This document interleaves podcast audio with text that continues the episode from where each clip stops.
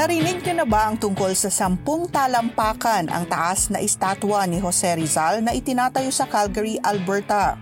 O di kaya ang monumento ni Dr. Jose Rizal sa Montreal, Quebec? Nakita niyo na ba ang Dr. Jose Rizal Way sa Winnipeg, Manitoba? At nakapag-picnic na ba kayo sa Jose Rizal Park ng Brampton, Ontario? O baka naman nagtataka kayo kung sino si Jose Rizal? At bakit napakaraming monumento sa kanya sa iba't ibang bahagi ng Canada. Jose Rizal is the, the national hero of the Philippines. We celebrate not just him, but Philippine independence more outside of the Philippines, which is very interesting. Sa episode ng Pinoy Nation ngayong linggo, bubusisiin natin ang tungkol sa buhay at legacy ni Jose Rizal at kung paano siya patuloy na ipinagmamalaki ng mga Pilipino sa buong mundo. Hello at welcome po. Ako si Mariton Pacheco at ito ang Pinoy Nation, isang Omni News podcast para sa mga Pilipino, gawa ng mga Pilipino. Makakasama natin ngayong linggo si Arvin Joaquin. Hello at maraming salamat Marie. Huwag kalimutang makinig sa show kada linggo kung saan pag-uusapan natin ang mga tagumpay, pagsubok at pang-araw-araw na kwento ng mga Pilipino dito sa Canada at buong mundo. Sa di mabilang ng mga estatwa, community center, kalsada at mga landmark na ipinangalan sa kanya dito lang sa Canada, di may pagkakaila na si Jose Rizal ang isa sa pinakakilalang bayani sa kasaysayan ng Pilipinas. Nakausap namin si Dr. Leonora Angeles, isang Filipino-Canadian Associate Professor sa University of British Columbia para mas lalo pang makilala ang ating pambansang bayani.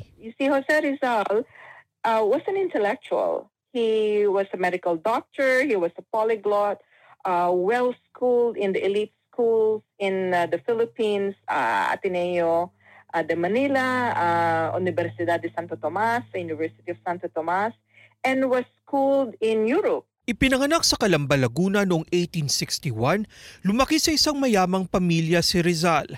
Suportado nila ang talino at galing niya sa akademya at naipadala siya sa mga magagaling na paaralan sa Pilipinas at abroad. Noong mga panahong iyon, nasa ilalim ng mga Kastila ang Pilipinas ng halos tatlong daang taon at malaki ang naging impluensya nila sa pagkain, wika at kultura ng mga tao. Ayon sa biography.com, unang nag-aral si Rizal ng medisina sa Maynila bago lumipad sa Espanya noong 1882 para tapusin ito.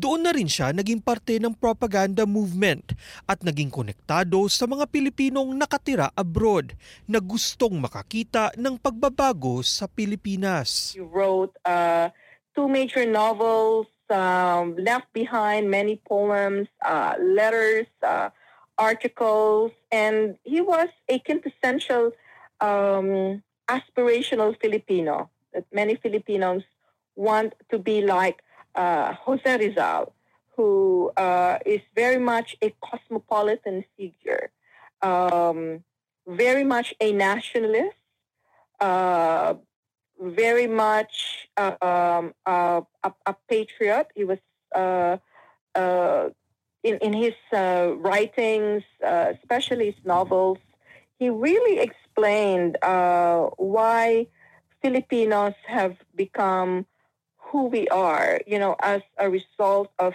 what he considered to be um, uh, many years of um, uh, and centuries of, of, of oppression. Isinulat ni Rizal ang una niyang nobelang No Limitangere o Touch Me Not at ang kasunod na nobelang El Filibusterismo o The Reign of Greed habang wala sa Pilipinas. Inilahad ng mga librong ito ang madilim na aspeto ng pananakop ng Espanya, pati na rin ang pagtawag sa pantay na pagtrato sa mga Pilipino, limitadong kapangyarihan ng mga praileng Kastila at representasyon sa Spanish Parliament.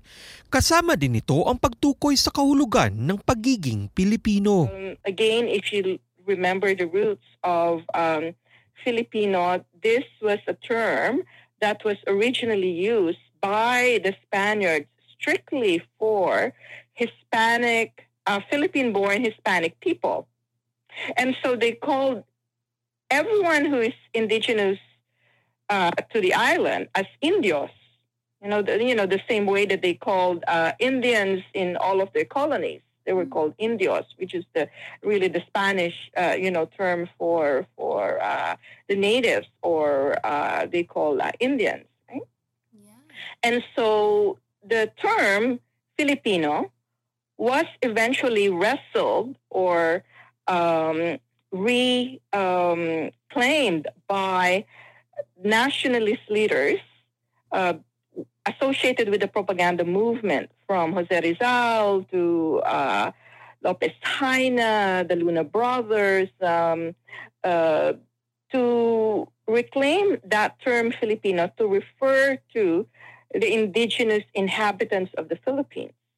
Ipinagbawal man sa Pilipinas ang mga librong akda ni Rizal, patuloy naman itong ipinupuslit ng mga taong suportado ang pag-alma sa pananakop ng Espanya. Di man kasama ang kasarinlan ng Pilipinas sa mga reformang ipinaglaban ni Rizal noon, ang mga akda niya ay naging pundasyon para sa laban sa kalayaan mula sa mga Kastila, dahilan upang mapasama siya sa mga taong binantayan ng Espanya. He was uh, really enamored by the possibility of Spain, you know, um, bringing the promise of civilization, literacy, uh, liberties, and freedoms to their colony. And then when he realized, because of the personal experiences as well, that he and his family and uh, the people of Calamba Laguna had experienced in hands of Spaniards, realized that um, th- this is really not working. The, the, Spaniards are really very much intent of uh, continuing their um, possession of, of the island and really would not think of any possible peaceful transition uh, to give independence to, to this colony. And you know, imagine that that that this was also uh, the, the, the the dawn of uh, liberal democracies all over the world, and uh, as other Asian countries were gaining its uh, you know its uh, are trying to gain its independence from its colonial power, the Philippines was really no, uh, no different in that regard. Ilang beses ding sinubukang makauwi ni Rizal hanggang noong 1892 nang tuluyan siyang makabalik sa Pilipinas. Dala ang paniniwalang kailangang nasa bansa siya para makaapekto sa pagbabago. Kahit na suportado ng organisasyong itinayo ni Rizal ang La Liga Filipina o the Philippine League ang mapayapang revolusyon, ipinatapon pa rin siya ng mga Kastila sa Dapitan, isang lugar sa Mindanao. Agosto 1896 nang magimagsik ang mga katipunero sa Luzon at kahit na walang kaugnayan sa grupo at di sang-ayon sa ilang paraan nito, inaresto at pinarusahan pa rin si Rizal na nagresulta sa pagpataw sa kanya ng parusang kamatayan noong ikatatlumpu ng Desyembre 1896 sa edad na 35. Ang pagkamatay ni Rizal ay nagresulta sa mas malakas pang laban sa pananakop ng Espanya at noong 1898, tuluyan nang natapos ito. At kahit di man nagkaroon ng matagalang kasarinlan ang Pilipinas hanggang sa pagtatapos ng ikalawang digmaang pandaigdig, naging simbolo si Rizal ng unang hakbang para makamit ito. Sa ngayon, ipinagdiriwang si Rizal ng mga Pilipino sa iba't ibang sulok ng mundo bilang simbolo ng pag-asa at pagpapatuloy ng kulturang Pilipino. Si Zaldi Patron ang nasa likod ng bagong ribulto ni Jose Rizal na itatayo sa Calgary.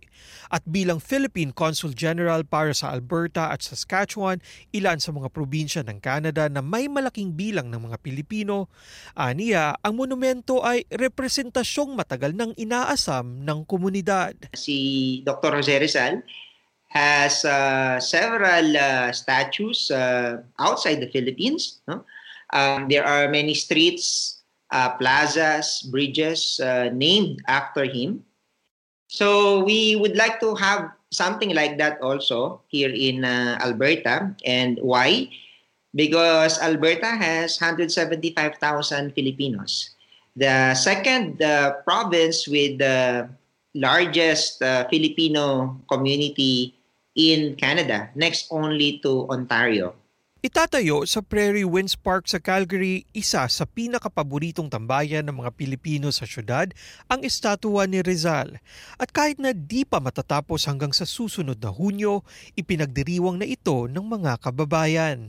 Honored to be uh, part of this and they're re- really looking forward to having this finalized.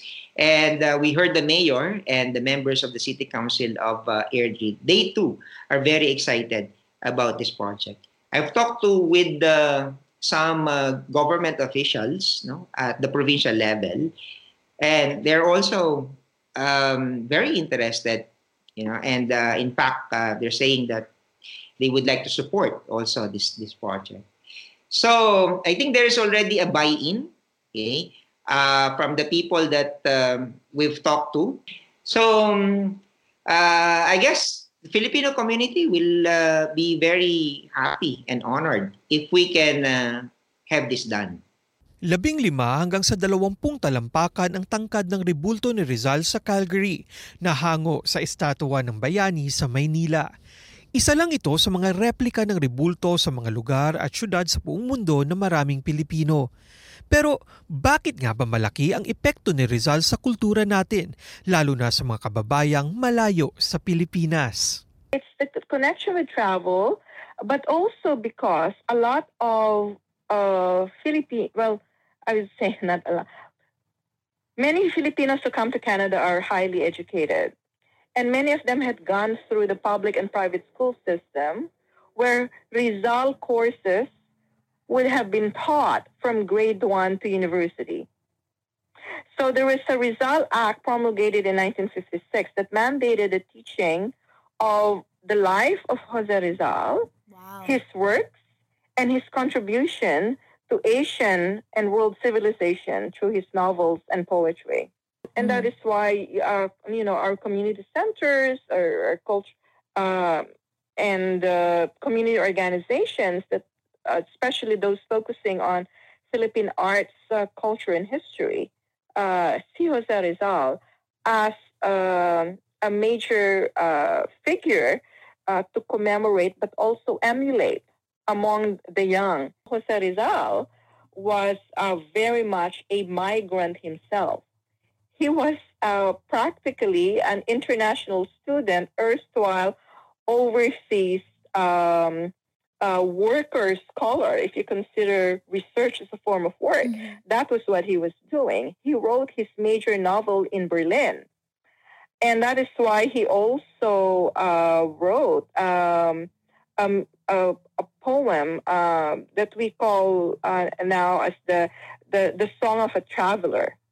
And I still remember from memory the first stanza of the poem. And he wrote, like to a leaf that has fallen and withered, tossed by the tempest from pole unto pole.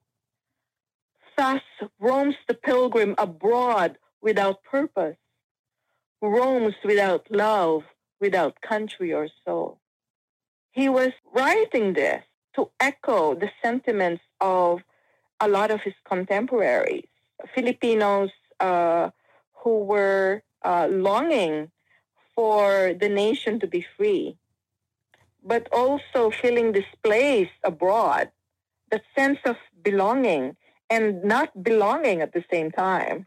Ang pakiramdam na malayo sa mga minamahal at sa bayan ay di na bago kay Melissa Briones.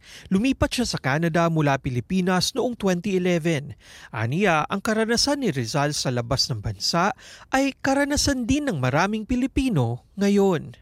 Jose Rizal is the the national hero of the Philippines. Mm. So he is the embodiment of all that we want to be.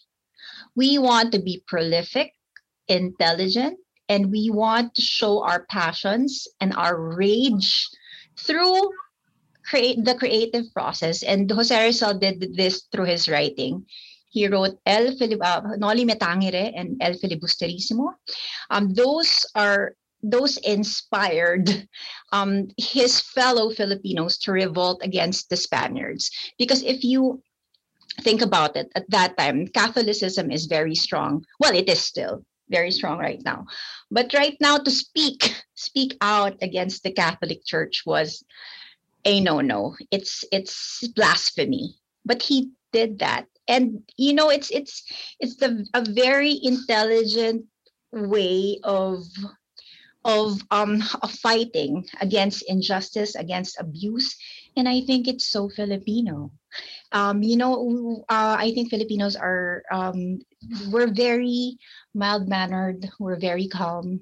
Our our um our our stress levels are so well. Our levels for stress is is is is so high. I mean, when you push us, it takes a lot of pushing for us to give, and that's kind of what Rizal did. He he he made an intelligent way of fighting where it would go wider since it's the written word and um that it would go deeper it would it would um be a, a conversation straight to the heart and straight to the mind and that's just it made the philippine blood boil and it made them want to overthrow um, the foreign um, government that was uh, lording it over the Filipinos then.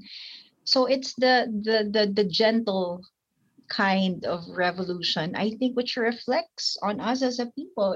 I, I think we celebrate not just him, but Philippine independence more outside of the Philippines, which is very interesting. Sa tingin mo, bakit mas ipinagdiriwang si Rizal sa labas ng Pilipinas? A- ano kaya ang meron sa kanya na nag-uugnay sa mga kababayang nasa labas ng bansa? It's like we're all exiles, kind of, and you pine for your mother country when you're when you're abroad, and you think about it as home still. Na kahit na we're in Canada, it's it's when we're asked what is our home country and when we're asked where we're from it's the philippines it really is so it's it's that it's it i don't know what makes it um, burn brighter and stronger when we're abroad. Maybe it's the distance, maybe because we miss it, we pine for it. But it's that it's the sense of nationalism is stronger when you're away because when you're there, it's just I don't know because you're you're into the drudgery of daily life and you just want to survive and it doesn't matter anymore. But when you're abroad, um, you look you look back and when you look back, you begin begin to dream dreams about your country. You begin to hope. And I think that's a very powerful um it's a powerful drug to think that you know even though you're away um you could do something for your country like Rizal. So maybe that's that's the uh, that's the connection. That's why we do what we do. That's why we champion him. It's because in our minds, maybe, maybe, maybe, I can do something for my country, even though I'm away.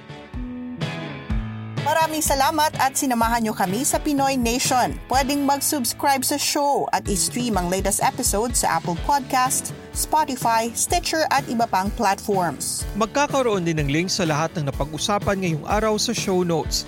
Huwag kalimutang i-follow ang Omni Television sa Instagram, Facebook at Twitter para sa mga updates tungkol sa podcast.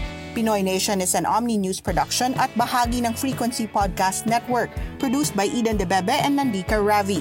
Andrew McKay is our executive producer and we're your hosts, Mariton Pacheco at Arvin Joaquin. Until next time, hanggang, hanggang sa muli.